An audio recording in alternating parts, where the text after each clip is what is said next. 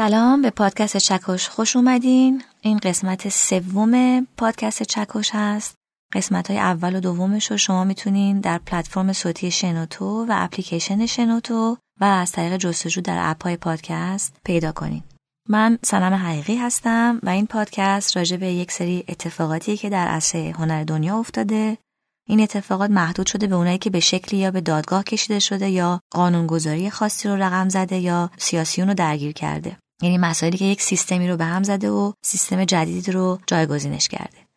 اتفاقاتی که از نظر من که سالها در رشته حقوق تحصیل کردم از نظر حقوقی هم جذاب بوده و دلم خواسته با شما در میون گذاشته بشه.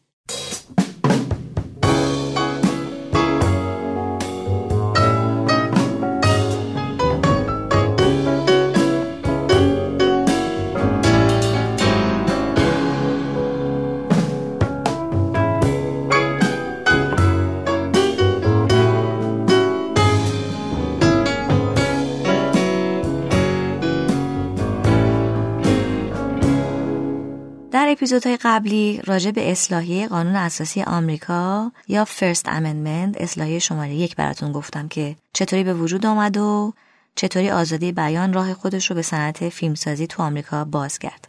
در اون اپیزود براتون توضیح دادم که سیستمی تو آمریکا به وجود آمده بود که فیلم ها رو سانسور می‌کردن و براتون دلایل متعددی که سانسور رو انجام می‌دادن توضیح دادم. گفتیم که مؤسسه فیلمسازان آمریکایی یا Motion Picture Association of America در سال 1934 یک راهنما و در واقع یک کتابچه چاپ کرده بود که توش چیزایی که در فیلم ها نباید گفته می‌شد یا دیده می‌شد و لیست کرده بودن فیلمسازان باید طبق این راهنما فیلم ها می نوشتن و فیلم می ساختن و اگر مراعات نمی کردن فیلم هاشون یا سانسور می شد یا کلا اکرانشون ممنوع می شد. بعد از گفتن چند تا مثال از فیلمه که در اون دوره مطرح بودن رسیده بودن به فیلم آلمانی فرشته آبی در سال 1934 که چطور این فیلم در آمریکا ازش استقبال شد و چطوری و به چه دلایلی سانسور شد و چه اتفاقی بعد از این قضیه در اعمال آزادی بیان توی آمریکا شکل گرفت. توضیح هم دادم که با وجود اینکه قانون اساسی آمریکا آزادی بیان قبول کرده بود در سال 1791 در طی این سالها فیلم و صنعت فیلمسازی زیر لوای اصل آزادی بیان که تو اصلاحی که قانون اساسی اومده بود قرار نگرفته بود و می‌گفتن اصلا فیلم و فیلمسازیش ارتباطی به آزادی بیان پیدا نمی‌کنه و چند تا از فیلمایی که تحت تاثیر چنین تفکری قرار گرفته بودن و یا سانسور قدغن شده بودن رو براتون مثال زدم مثل کازابلانکا یا عروس فرانکنشتاین. بعد بالاخره با ورود فیلمی از روبرتو روسلینی ایتالیایی به نام معجزه یک تغییر بزرگی رخ داد و دیوان عالی کشور آمریکا فیلم و صنعت فیلمسازی رو برد زیر لوای قانون اساسی و حمایت آزادی بیان. یعنی دیگه اون تفکری که می‌گفت صنعت فیلمسازی ارتباطی به آزادی بیان و قانون اساسی نداره تا حدی از بین رفت و فیلمسازی توسط قانون اساسی نهایتا حمایت شد. با اینکه این اتفاق مهم افتاد و فیلمساز و بازیگر و فیلم نویس و تمام دستاندرکاران فیلم می‌تونستن از مزایای اصلاحی شماره که قانون اساسی استفاده کنن و مدعی آزادی بیان بشن اون دفترچه معروف اخلاقی که براتون گفته بودم همچنان تا حدود اجرا می‌شد و تا همه بیان تغییر رویه بدن و ترک عادت کنن و متوجه طبعات همین اعمال آزادی بیان بشن یه کمی طول کشید. آروم آروم در طول دهه پنجاه میلادی دست بردن توی این کتابچه و بایدها و نبایدهای فیلمسازی و یک سری از اون موادش رو عوض کردن. حالا این تغییرات رو با یک مثال براتون روشن می‌کنم. در سال 1930 یعنی قبل از اینکه این کتابچه اصلا راه معرفی بشه این کتاب راهنما و سانسور اعمال بشه یک فیلمی ساخته شد به اسم آنا کریستی. گرتا گاربو توی این فیلم بازی می‌کرد به کارگردانی کلیرنس براون. داستان داستان یه دختر 20 ساله ای بود که نقشش همین گرتا گاربا بازی می‌کرد.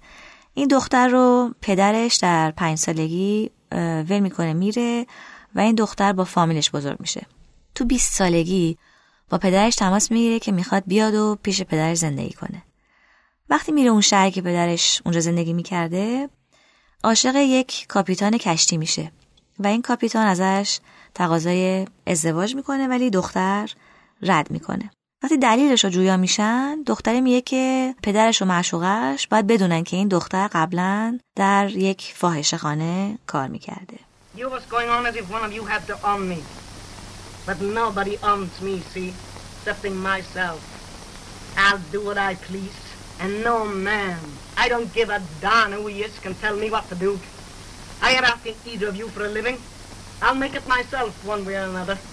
I am my own boss. The خب این فیلم قبل از ورود کتابچه معروف اخلاقی ساخته شده بود و در آمریکا اکران شده بود بدون هیچ مشکلی. ولی در سال 1940 و 1946 یعنی بعد از این کتابچه سعی کردن دوباره اکرانش کنن ولی دیگه اون موقع خلاف اصول اون دفترچه راهنما بود. گفتن این فیلم نباید اصلا اشاره کنه به اینکه این دختر فاحش است. و خب تمام داستان و اصل فیلم این بود که این دختر چطوری عشقش رو به خاطر گذشته که خیلی بهش افتخار نمی‌کنه کنار گذاشته بوده. اگه فاحشه بودنش رو کنار میذاشتن و حذفش می‌کردن اصلا داستان فیلمی باز عوض می‌شد. و خب نتونستن کاری کنن و دیگه اکران نشد. تا رسیدیم به سال 1962 و بعد از همین اتفاقاتی که براتون گفتم که کمی سختگیرا کمتر شده بود و تغییرات در سیستم سانسور رخ داده بود که این فیلم آنا کریستی رو به این دلیل که فاحشگی توأم با پشیمانی و ندامت در فیلم رخ داده بود قبولش کردن. و اکران شد و با استقبال زیادی هم مواجه شد. حالا یک کوچولو برگردیم عقب به سال 1943 و فیلم اوتلا یا یاقی به کارگردانی هاورد هیوز. در این فیلم هم جین راسل بازی می‌کنه. هاورد هیوز رو که قطعا می‌شناسین. همون شخصیتی که لئوناردو دیکاپریو توی فیلم خلبان Aviator نقشش بازی می‌کرد. فیلم Aviator همون فیلمی که مارتین سکورسیسی راجع به هاورد هیوز ساخته بود. که اگه دیده باشینش می‌دونی که این مرد نه تنها فیلم ساز بود بلکه یک businessman قدری هم بود و خلبان بوده و خیلی اخلاق عجیبی هم داشته. حالا خلاص این فیلم Outlaw رو همین آقای جالب هاورد هیوز ساخت و داستان فیلم درباره بخشی از زندگی بیلی د کید بود. اون هفت تیرکش و یاقی معروف آمریکایی. تو این فیلم کارگردان تصویر یک زن جذاب و لوندی رو از جین راسل می‌خواست بده و تمام سعیش رو کرده بود که سینه های این بازیگر رو برجسته کنه. حتی خود جین راسل هم در اتوبیوگرافیش گفته بود که یک سینه‌بند بسیار ناراحت پر از بالشتک و سیم و اینا براش درست کرده بودن که این بازیگر یواشکی از این سینه‌بند هم استفاده نمی‌کرده و خودش نهایتا سینه‌بند خودش دستکاری می‌کرده و کارگران ازش میپرسیده که سینه‌بند اختراعیشو پوشیده یا نه. این بازیگر زن به دروغ می‌گفته که آره. در اصل این داستان جین راسل و تقاضای کارگردان در این فیلم ازش که اون سال سازمان سینمایی اکران این فیلم رو به واسطه همین داستان ممنوع کرد. می‌گفتن خیلی دوربین بیش از حد روی بدن این خانم میمونه. کارگردان با اکراه اومد نیم دقیقه از اون فیلم اون صحنه اون یه صحنه خیلی معروفی داشت که سینه‌اش برجسته بود. اون نیم دقیقه از اون صحنه رو حذف می‌کنه. ولی اینا گفتن این نیم دقیقه فایده نداره و بازم قبول نکردن و گفته بودن کل صحنه باید حذف بشه.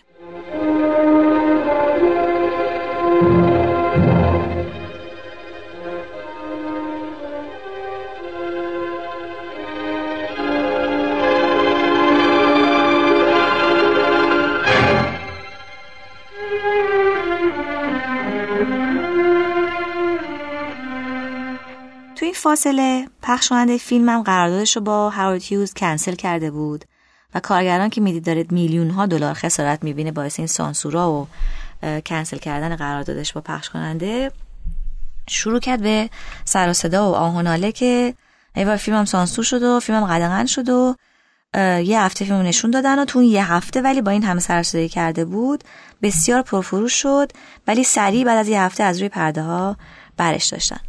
باز دوباره کارگردان اومد برای فیلم تبلیغ کرد و از این سانسور شدنش در واقع سوء استفاده کرد و فیلم نهایتا در 1946 یعنی سه سال بعد از ممنوعیتش در سان فرانسیسکو رفت رو پرده و اکران شد. و به واسطه تمام این سر صداها شد یکی از پرفروشترین فیلم های اون دهه سینمای آمریکا و جین راسل هم به همین دلیل شد یک ستاره. بعد اومدن گفتن که در اون زمان اومدن گفتن که اصلا وقتی که سازمان سینمایی میاد روی فیلمی دست می‌ذاره مثل دینامیت تبلیغاتی عمل می‌کنه. چون برای فیلم کلی تبلیغ میشه سر و صدا میشه. اینکه برخلاف میل سازمان سینمایی این فیلم یاقی بدون سانسور بالاخره اکران شد نشون داد که قدرت این سازمان هم داره یواش یواش کم میشه. بعد از سال 1952 موارد این چنینی دیگه ممنوع نمی‌شد. مثلا نشون دادن فاحشه ها که تو فیلم آنا کریستی مثلا تقبیح شده بود دیگه عادی شد همین روند کند ادامه پیدا کرد تا اینکه می‌رسیم به سال 1953 یعنی سالی که تغییر و تحولات جدی در زمینه سانسور و حذف محتوا از فیلم ها انجام شد.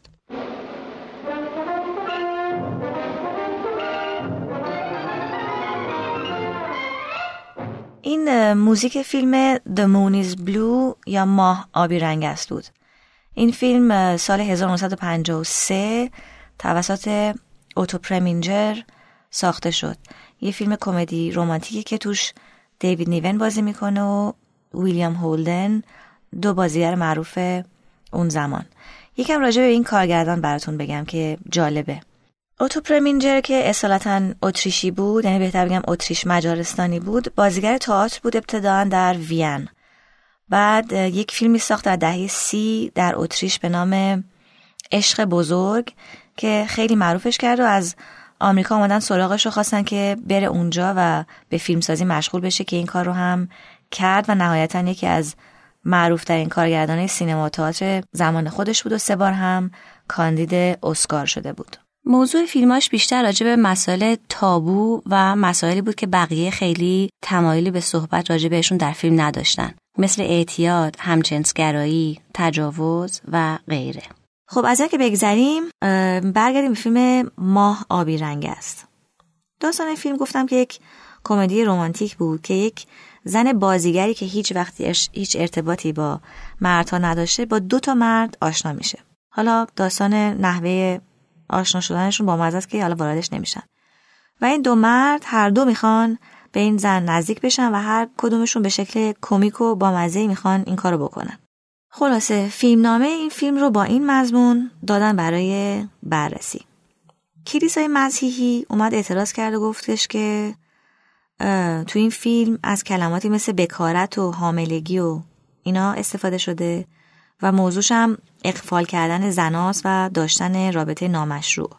و این موضوع اقفال کردن و رابطه نامشروع خیلی بیخیال و راحت باش برخورد شده تو این فیلم.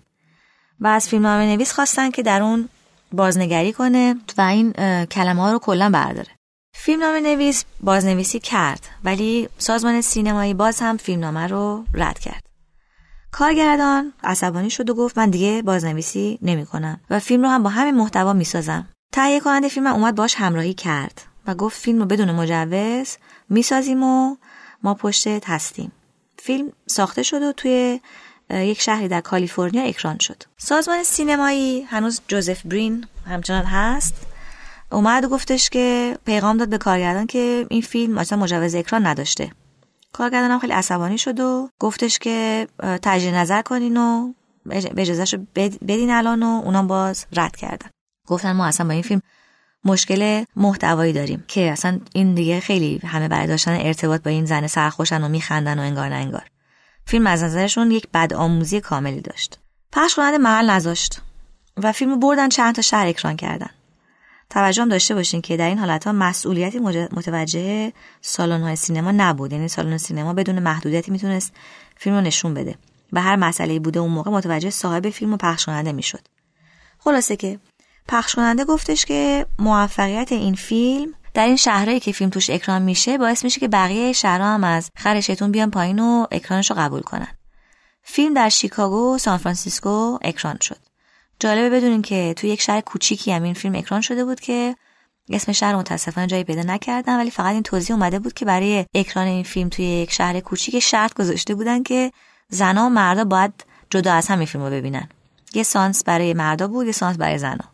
یادآوری می‌کنم که سال سال 1953 توی کانزاس، اوهایو و مریلند اکران فیلم ممنوع کردن. کارگردان فیلم هم تصمیم گرفت که بره شکایت کنه و رفت دادگاه مریلند شکایت کرد. قاضی دادگاه مریلند خیلی با تعجب گفته بود که اینکه فیلم یک کمدی سبک و بی سر و اکرانش بدون ایراد و شما چتونه و این مجازه رأی داد به نفع کارگردان پس توی مریلند مجوز اکران گرفت. بعد این رفتن کانزاس. دادگاه تو کانزاس گفت نه این اصلا نمیشه پخش بشه و سازمان سینمایی به حق اومده فیلم رو ممنوع کرد و گفت این فیلم مثلا مستحجنه. و اکرانش رو توی کانزاس قدغن کرد. کارگردان گفت اینطوری نمیشه که ایالتی برای خودش ساز خودش رو بزنه. و پاشو کرد توی کفش و پرونده رو برد دیوان عالی کشور. دیوان عالی کشور گفتش دادگاه کانزاس اومده گفته چی؟ گفته این فیلم مستحجنه خب حالا مستحجن یعنی چی؟ دیوان عالی کشور بحث گذاشت روی ادعای مستحجن بودن رفت پرونده قدیمی زیادی رو آورد و نگاه کرد که بتونه تعریف شفاف و کاملی از مستحجن بده در واقع نهایتا اومد گفتش که مستحجن چیزی که درش بی اخلاقی وجود داره و باید رکیک باشه و باعث بشه که اخلاق یک شخص بالغ تحت تاثیر قرار بگیره. مغزشون رو فاسد کنه رواج بی اخلاقی کنه و اینها. ولی بعد اومد اضافه کرد که سازمان سینمایی اصلا در موقعیتی نیست که تشخیص بده همه این فساد و بی اخلاقی با این فیلم داره اتفاق میفته. یعنی گفت اصلا چطوری سازمان سینمایی صلاحیت چنین تصمیم گیری رو داره؟ گفتن که این یک بررسی جامعه شناختی گسترده است که سازمان سینمایی اصلا نمی‌تونه مدعی باشه که صلاحیت رسیدگی به این موضوع رو داره اصلا. دادگاه توی رأی دادنش به همون پرونده معروف فیلم, معجزه روسلینی که قبلا راجبش بهش صحبت کرده بودیم اشاره کرد و گفتش که در اون قضیه هم سازمان رو گفته بود که در موقعیتی نیست که فیلمی رو توهین به مقدسات قلمداد کنه. و اینجا همچنین قدرتی رو نداره. و اعمال قانون اساسی و اصلاحی شماره یکش بر تفسیر این سازمان از کلمه مستحجن غلبه پیدا می‌کنه. برای همین دادگاه در واقع یه جورایی دست سازمان رو داشت میبست و آمد گفتش که رأی دادگاه کانزاس قابل قبول نیست و فیلم باید در ایالت کانزاس اکران بشود.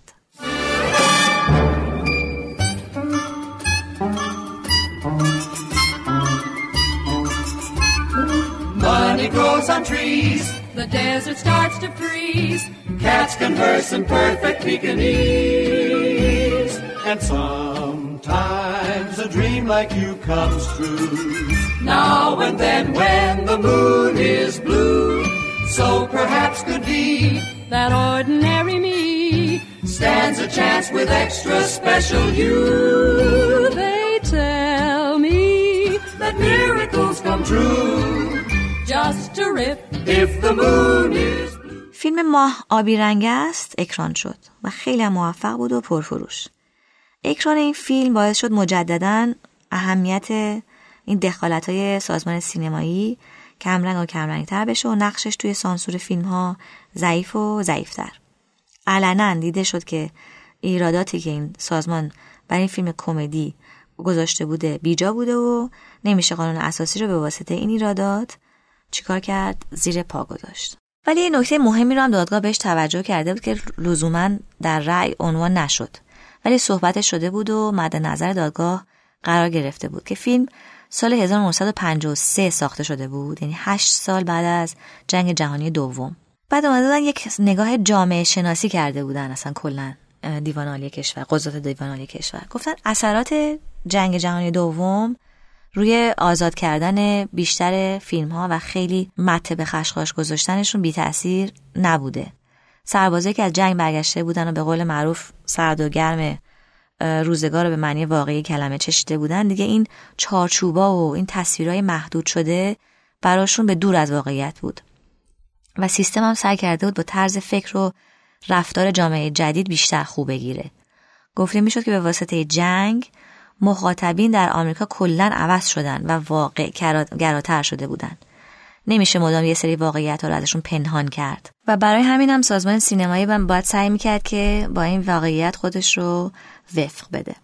خب حالا برگردیم به آقای کارگردان. منظورم همون اوتو پرمینجره که با پشتکارش باعث شد قانون اساسی بیشتر و بیشتر توی صنعت فیلمسازی داخل بشه. این آقای کارگردان باز دوباره یه فیلم ساخت که جنجال به پا کرد یه جوره کمر بسته بود انگار به شکست سازمان سینمایی و سانسور پرمینجر در سال 1955 یک فیلمی ساخت با بازی فرانک سیناترا، الینور پارکر، کیم نوواک به اسم The Man with the Golden Arm یا مردی با بازوی طلایی.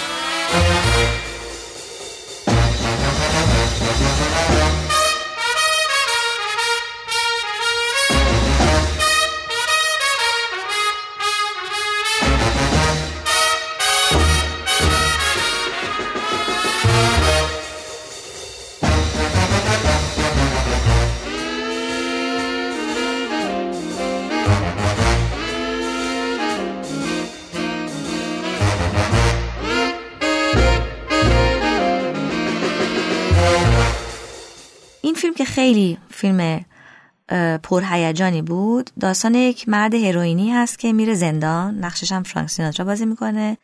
و اونجا تو زندان ترکش میدن و آزاد میشه و دوستاش میرن دوباره میکشوننش به اعتیاد و دوباره سعی می‌کنه ترک کنه و در کنارش اتفاقات جالبی میفته. پرمینجر رفتاری مشابه فیلم قبلیش داشت و تصمیم گرفت اصلا دنبال گرفتن مجوز نره. نظرش به این بود که چون اعتیاد این مرد نهایتا بدبختش می‌کنه یه درس اخلاق خوبیه برای منع مردم از استعمال هروئین.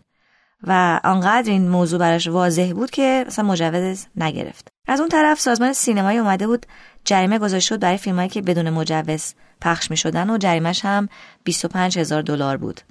ولی پرمینجر محاسبه کرده بود دیده بود این فیلم فروشش بالا خواهد بود و این جریمه رو می‌تونه راحت بده. هزینه فیلم همون موقع یک میلیون دلاری بود که خیلی بود و اصلا حاضر نبودن منتظر مجوز باشن. رفتن جلو و فیلم اکران شد. تو این فاصله سازمان سینمای متوجه این داستان شد و اعلام کرد که فیلم مسئله داره و مردم تشویق میشن به استعمال مواد مخدر. سراسل زیادی را افتاد و بحث در گرفت و یه عده اومدن گفتن این فیلم دقیقا در نکوهش مواد مخدره. خلاصه جر بحث شد و کلی نامه رد و بدل شد و آخر سر سازمان سینمایی راضی شد و قبول کرد و مجوزش رو دادن. یعنی بحثی که در گرفت و توضیحات کاملی که این کارگردان و پخش کننده فیلم می‌دادن اونا رو قانع کرد. یا لاقل اینطوری در رسانه های مختلف اعلام شد که اینا مت... نهایتا متقاعد شدن. خب حالا پس شد دو تا فیلم که با یک دندگی پرمینجر ضربه به سیستم محدود کردن فیلم ها وارد شده بود. ولی جالبه که بدونین آقای پرمینجر باز هم ول نکرد و یک ضربه دیگه هم زد. یه فیلم دیگه ساخت به اسم آناتومی یک قتل. Anatomy of a Murder که در سال 1959 ساخته شد. که بهتون قبلا گفته بودم که کاندید اسکار هم شده بود.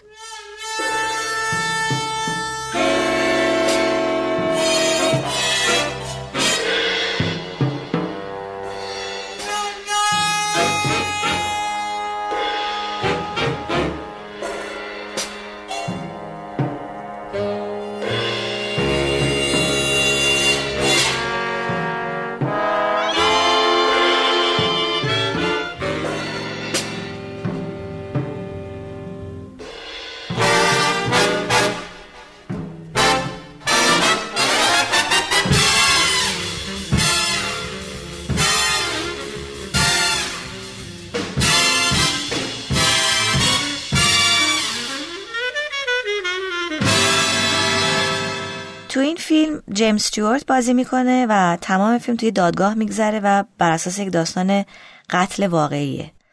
قاضی که در این فیلم بازی می‌کنه هم یه نابازیگر بوده و در واقع یه وکیل بوده که گذاشته بودن نقش قاضی رو توی این فیلم بازی کنه. حالا کاری که کارگردان فیلم کرده بود این بود که این وکیل نابازیگر رو یک وکیل خیلی معروفی آورده بود که در زمان مکارتی منتقد پراپا قرصش بوده. یعنی شیطنتی که پرمینجر کرده بود این بود که این وکیل منتقد مکارتی رو آورده بود توی فیلم. حالا دلم می‌خواد یه گریز کوچیکی بزنم به مکارتی و بگم که اینا همه یعنی چی و این شیطنت کارگردان چی بوده دقیقا. این آقای جوزف مکارتی یک سناتور جمهوری خواه اهل ویسکانسین بود که از 1947 ده سال سناتور بود که این ده سال می‌شد در طول ریاست جمهوری هری ترومن و اوایل ریاست جمهوری آیزنهاور آقای مکارتی در طول خدمتش معروف بود به اینکه یک تنشی به وجود آورده بود توی دولت و بین در بین اقشار مختلف که اومد گفتش که کلی کمونیست و جاسوس روسیه در دل دولت آمریکا و در بین سازمان های مختلف از جمله سازمان سینمایی و در کل صنعت سینما وجود دارن. اومد یعنی این موج رو راه انداخت که این جاسوس های روسیه و این کمونیست های آمریکایی باید بازخواست بشن و دستگیر بشن. به واسطه این تفکر آقای مکارتی یه عده اومدن افشاگری و لو دادن اونایی که کمونیست بودن واقعا یا اینکه لزوما کمونیست نبودن ولی مخالفت جدی هم با کمونیسم نداشتن. یعنی تا حدی منفعل بودن. که برای بعضی همین منفعل بودن هم قابل قبول نبود. یه عده دستگیر شدن و وادار شدن به افشا و لو دادن کمونیستا. این کارهای مکارتی و دعوتش به افشاگری که معمولا هم بدون سند و مدرک کافی بود یک رو وحشت خیلی زیادی به وجود آورده بود که نهایتا به این نوع کارا و اقدام ها بعد از اون هم لقب مکارتیزم می‌دادن. افراد معروفی ممکنه بشناسین تو این لیست سیاه مکارتی قرار گرفته بودن. مثل رهبر معروف ارکستر لئونارد برنستاین یا خود آلبرت اینشتین توماس مان نویسنده معروف آرتور میلر و غیره. در سیستم سینمایی که موضوع بحث ماست این افشاگری انجام شد و کلی افراد زندانی شدن و کلی کارگردان و اهالی سینما از کار بیکار شدن به اتهام همدستی با کمونیسم. یک کمیسیونی تشکیل شده بود به اسم کمیسیون فعالیت های ضد آمریکایی که از مردم می‌خواستن بیان برن تو اون کمیته و شهادت بدن بر علیه افرادی که تمایلات کمونیستی داشتن. یعنی عملا سیستم لو دادن افراد رو انداخته بودن و از ادهی همون اول کار خواسته بودن برن که یه گروهی در واقع خواسته بودن از ازشون خواسته بودن که بیان تو این کمیته و لو بدن که ده نفر از این ادهی که خواسته بودن برن نرفته بودن. و اینا رفتن توی لیست سیاه هالیوود. سال چه سالیه؟ سال 1947 بعد رفته رفته یه عده که دیگه نرفته بودن که لو بدن و نخواسته بودن که اصلا وارد این سیستم افشاگری بشن کارشون رو از دست دادن توی صنعت سینما. بعد اصلا روزنامه ای اومد آدما رو اسمشون رو علنا چاپ کرد و می‌گفت مثلا اینا کمونیستن. واسه خیلی وضع افتضاحی بود. مثلا والت دیزنی رفت لو داد. رونالد ریگان که همونطور که شاید بدونین هم رئیس جمهور بودن بازیگر رفت افشاگری کرد.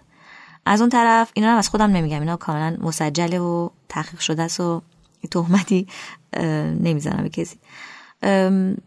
از اون طرف هم ایده کمیته مبارزه با این وضعیت رو تشکیل دادن که توش مثلا همفری بوگارت بود جان هیوستون بود لورن باکال بود جودی, جودی گارلند بود. اینا اون زمان علنا اعتراض کردن به این سیستم. ایده زیادی هم میترسیدن. دعا می‌کردن که اصلا صداشون نکنن که برن تو این کمیته و بتونن راحت کارشون رو ادامه بدن. دیگه هیچی ایده از کار بیکار شدن و یه سری اصلا خودکشی کردن و نهایتا یه نفر که از کار بیکار شده و رفت دادگاه شکایت کرد و با اینکه پروندهش سالهای سال در دادگاه موند ولی همین شکایتش یه کمی روند افشاگری ها رو کند کرد. بعد یواش یواش از کسایی که از کار بیکار شده بودن اومدن دوباره شروع کردن به کار. خیلی از بازیگرای معروف مثل کرک داگلاس مثلا اومدن به بعضی کار دادن به بعضی از این کسایی که بیکار شده بودن و تهمت کمونیسم بهشون زده شده بود آوردنشون تو بازی دوباره و دوباره شروع کردن بهشون کار دادن. اون پرونده شکایتی هم که گفتم سال 1962 بررسی شد این سالهای سال بعد دیگه 12 13 سال بعد. بررسی شد و تصمیم دادگاه این شد که اینا که خسارت بهشون اومده بابت بیکاری باید بهشون قرامت پرداخت بشه. رفته رفته یه عده از کسایی که لو داده بودن اومدن علنا معذرت خواستن. و نهایتا جامعه یک واکنش نشون داد و گفته شد که توی آمریکا افراد رو به خاطر جرمی که مرتکب میشن مجازات می‌کنن. ولی جرم اول باید تعریف بشه و در ثانی اون افراد هم به خاطر داشتن عقیده صرف نمی‌تونن مجازات بشن. یعنی یه جوری همون قانون اساسی رو آوردن وسط. خلاصه جامعه خیلی مسئله رو پس زد و رفته رفته این اقدامات مکارتی رنگ باخت. حالا تو این وسط کسی که خیلی همه رو شوکه کرد و نهایتا هم معذرت نخواسته بود کارگردان معروف الیا کازان بود که خیلی بیپرده تمایلات کمونیستی عده زیادی از افراد هالیوود رو افشا کرد و این عده همه یا از آمریکا مجبور شدن برن به اروپا و مکزیک یا اینکه افسرده شدن به خاطر بیکاری یا خودشونو کشتن. الیا کازان کارگردان فیلم های معروفی مثل در بارانداز با بازی مالون براندو یا آمریکا آمریکا یا شرق بهشت با بازی جیمز دین یا اتوبوسی به نام هوس با بازی مارلون براندو و ویویان لی. فیلم های درجه اول سینمای هالیوود واقعا. ولی خب متاسفانه این آقا افشاگری هم کرد. در مراسم اسکار سال 1999 قرار بود که به آقای کازان منفور اسکار افتخاری بدن. یعنی حدود 50 سال بعد از اون افشاگری ها. فیلم اون مراسم اسکار رو خیلی جالبه ببینین خیلی از افراد توی سالن اهدای جوایز نه بلند شدن و نه دست دادن براش. انگار هنوز نمی‌تونستن این آدم رو ببخشن. یه عده هم گفتن ما بین هنر و تخصص این آدم که الحق عالیم بوده و عملکرد سیاسی سیاسیش فرق می‌گذاریم. و این دوتا رو با هم قاطی نمی‌کنن و پاشدن برای کازان دست دادن ولی اگه فیلم اون مراسم اسکار رو ببینین می‌بینین که اصلا و ابدا دلتون نمی‌خواد. جای کازان روی صحنه بودید اون موقع. فضای خیلی عجیبی بود. خب حالا همه اینا رو گفتم که برسیم به فیلمی که قبلا داشتیم راجع بهش حرف می‌زدیم. آناتومی یک قتل اثر پرمینجر. و اینکه گفتیم این آقای کارگردان وکیلی رو آورد و در فیلم بهش نقشه یک قاضی رو داد که وکالت چند تا پرونده این بیچارهایی که از کار بیکار شده بودن قبول کرده بود و علنا هم ضد مکارتی بود. یک مصاحبه نسبتا طولانی رو من با اوتوپرمینجر دیدم که همین مشخصه مبارزه و دلیل پافشاریش برای مبارزه با سانسور رو توضیح می‌داد و در ضمن کلا با محدود کردن عقیده خیلی مخالف بود و این کاری که توی این فیلم هم کرده بود یه جور غیر مستقیم براش نقد سیستم محدود کردن عقیده توسط همین مکارتی بوده. خب حالا برگردیم به فیلم. داستان فیلم داستان وکیلی که یک روز یک زنی باهاش تماس می‌گیره که پرونده قتل شوهرش رو بر عهده بگیره. زن می‌گفته که شوهرش متهم به قتل یک بابایی و خود شوهرم آن کرده که بله طرف کشته ولی دلیل کشتنش این بوده که اون بابا به زنش تجاوز کرده بوده. یعنی شنیده که اون بابا به زنش تجاوز کرده و این رفته اون کشته. میگه اون لحظه قتل هم کاملا از خود بیخود بوده و اصلا نفهمیده داره طرف رو به قتل میرسونه. گفتیم هم که فیلم بر اساس اتفاق واقعی بود و برای اولین بار هم در اون ایالت که قتل رخ داده بود می‌خواستن جنون یا از خود بیخود بودن در هنگام ارتکاب قتل رو بررسی کنن.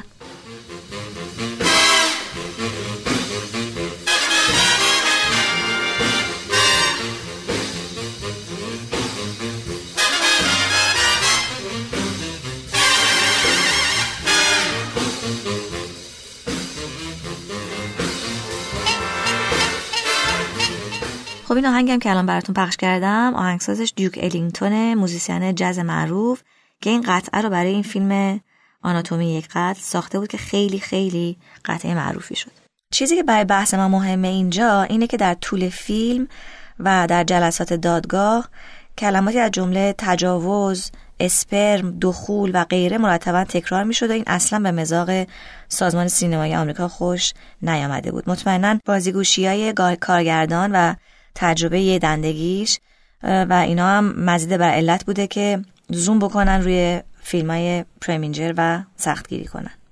کارگردان فیلم باز دوره بحث کرد که این یه داستان واقعی و پروسه دادگاهش در جراحی دو روزنامه قبلا اومده و اصلا هم ایرادی بهش نباید گرفته بشه. بعد از ماها دوندگی باز بالاخره تونست مجوز بگیره. مجوز گرفت و فیلم اکران شد و بسیار هم موفق بود. کاندید کلی جایزه اسکار و گلدن گلوب و اینا هم شد و جیمز استیوارت هم کلی جایزه برای بازی تو این فیلم برد. همونطور که شنیدین آقای پرمینجر که اصالتا هم اتریشی بود و در سن بالا به آمریکا مهاجرت کرده بود انگار تمام موارد ممنوعه راهنمای اخلاقی رو توی چند تا فیلم گنجونده بود و راهنما رو و سیستم نظارت بر فیلم ها رو به شدت به چالش کشونده بود. از اون به بعد سازمان سینمایی در برخودش با کل فیلم ها یک کمی جانب تعدیل رو پیشه کرد. این فیلم و این رفتار سمج اوتوپرمینجر باعث شد اصلا که طی یک شکایت به دادگاه مریلند دادگاه اومد یک و یک تصمیم کاملا متفاوت و به نفع سینمایی ها گرفت و گفت از این به بعد فیلمساز لازم نیست بره از خودش دفاع کنه. اون سازمان سینمایی که ادعا می‌کرد مثلا فیلم مروج فساد یا مستحجن یا توهین به مقدسات مذهبیه باید بیاد اثبات کنه که چرا این فیلم به خصوص باید ممنوع بشه یا سانسور بشه. این هم باز باعث شد که سازمان ضعیفتر بشه.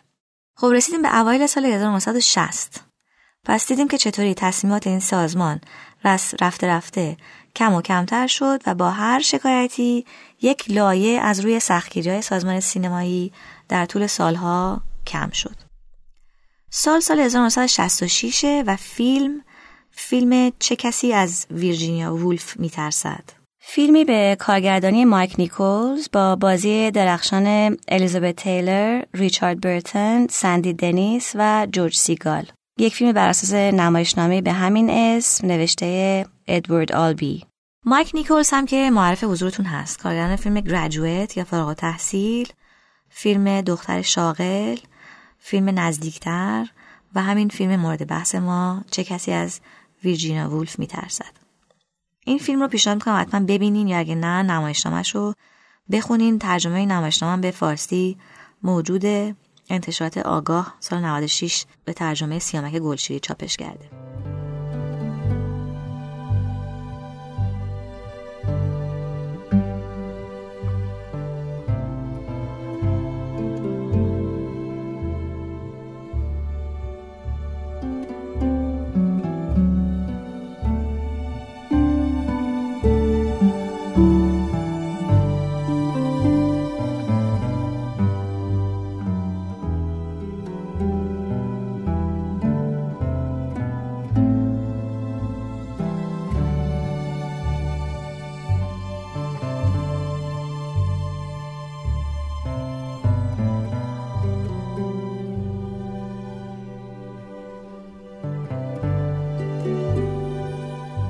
نمایشنامه یکی از بزرگترین نمایشنامه های جهان دونسته شده. داستان زن شوهری که شبیه دیر وقت یه زن شوهر جوان دیگه ای رو می‌برن خونهشون و با هم شروع کنن وارد یک مکالمه شدن. تمام داستان هم توی همون یه شب اتفاق میفته و تا نزدیک های صبح هم طول می‌کشه. زوج اصلی شروع به بحث و مشاجره می‌کنن و رفته رفته که سرشون بیشتر بیشتر گرم میشه شروع می‌کنن رازهای نهان زندگیشون رو برملا کردن و در خلال این گفتگوها زندگی ویران اونا برملا میشه. لحنها گزنده میشه و دعواها زیادتر میشه و یه فضایی به وجود میاد که هیچ وقت از یادتون نمیره. حالا چیه این فیلم برای بحث ما جالبه؟ سازمان سینمایی اومد گفت که انگار این فیلم ساخته شده که سازمان سینمایی رو مسخره کنه. چون فیلم دیگه همش دعوا و فحش و استفاده از الفاظ رکیک بوده و پایانی نداشته. و خب سازانم که سالها با فوش مسئله داشته. و نظرش این بوده که این زن و شوهر با هم دعوا بکنن ولی فوش ندن. اینجا چون کیفیت فیلم خیلی عالی بود و همه مشغول ستایش این فیلم بودن و منتقدا فیلم یک شاهکار می‌دونستن اومدن گفتن که اصلا محل نمی‌ذاریم به حرف سازمان سینمایی و اکرانش می‌کنیم.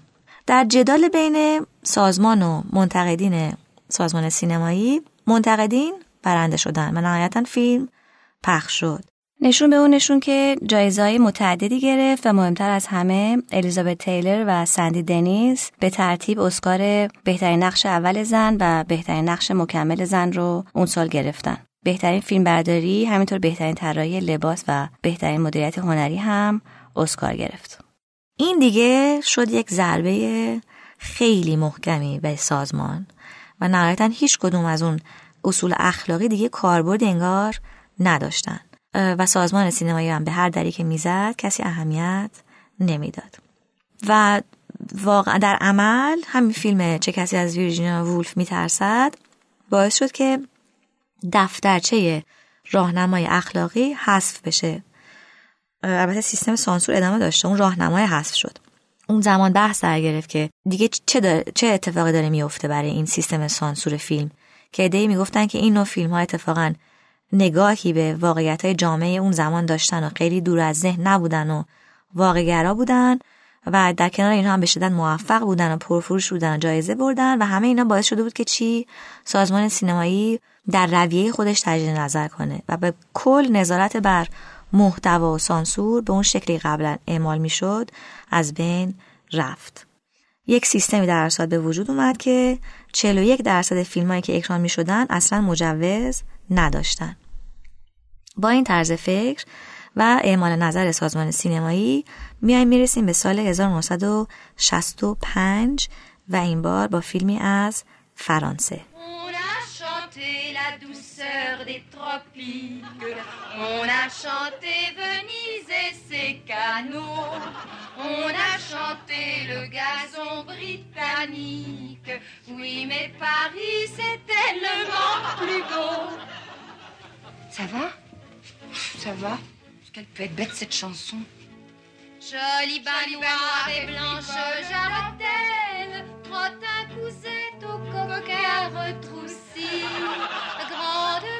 cocotte, oui, vole dentelle, c'est tout cela qui fait notre Paris. C'est tout cela qui fait notre Paris. Paris, Paris, Paris, Paris, Paris, Paris, Paris, Paris. این موزیک فیلم ویوا ماریا بود این فیلم در سال 1965 در فرانسه توسط لوی مال ساخته شد که توش بریژیت باردو بازی می‌کرد و ژان مورو.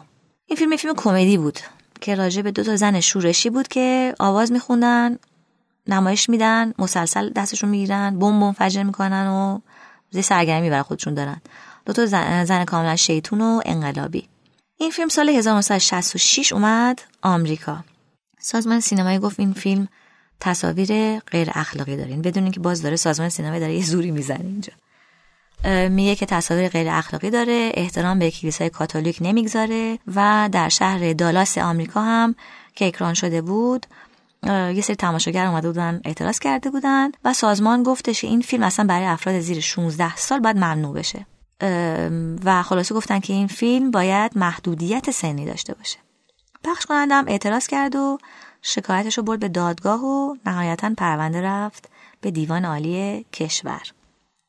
دیوان عالی کشور آمریکا باز دوباره رفت تمرکز کرد به چیزی که با دادگاه بدوی گفته بود. نیومد فیلم رو باز کنه و تجزیه تحلیل کنه و ببینه که حالا به مقدسات توهین شده یا نه. زوم کرد روی رأی دادگاه بدوی و دست گذاشت روی ردبندی سنی اون فیلم. گفت خب سازمان سینمایی گفته این فیلم برای افراد زیر 16 سال مناسب نیست.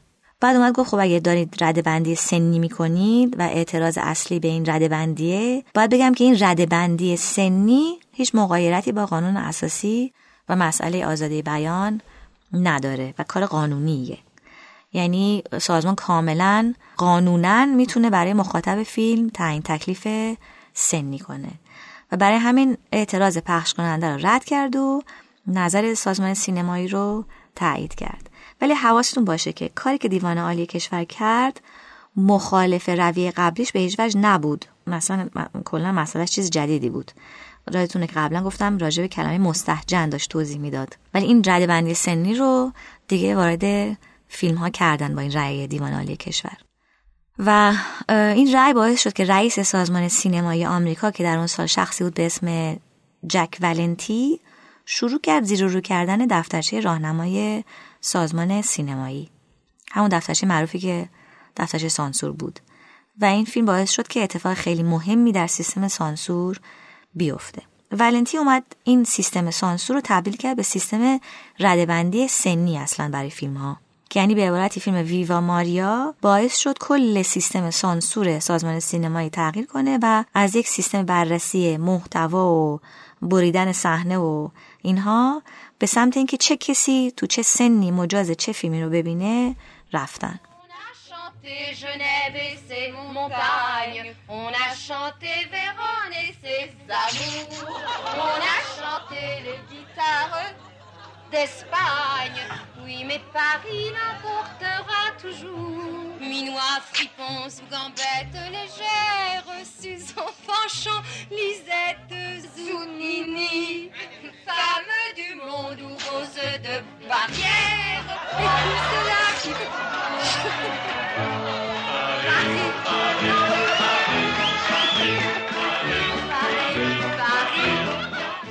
خب رسیدیم به پایان قسمت سوم و همزمان به پایان سیستم سانسور بر اساس اون دفترچه اخلاقی و شروع دوری که یک عده‌ای حالا تشخیص بدن کدوم فیلم برای کدوم رده سنی مناسبه. که خب همونطور که حد می‌زنین این سیستم هم خودش یه اعتراضاتی رو در پی داشت و یک پرونده های غذایی و بعضی هم مثلا می‌گفتن فلان فیلم برای بچه 15 سال خوبه و یه عده می‌گفتن بده و خلاصه بحثای این شکلی.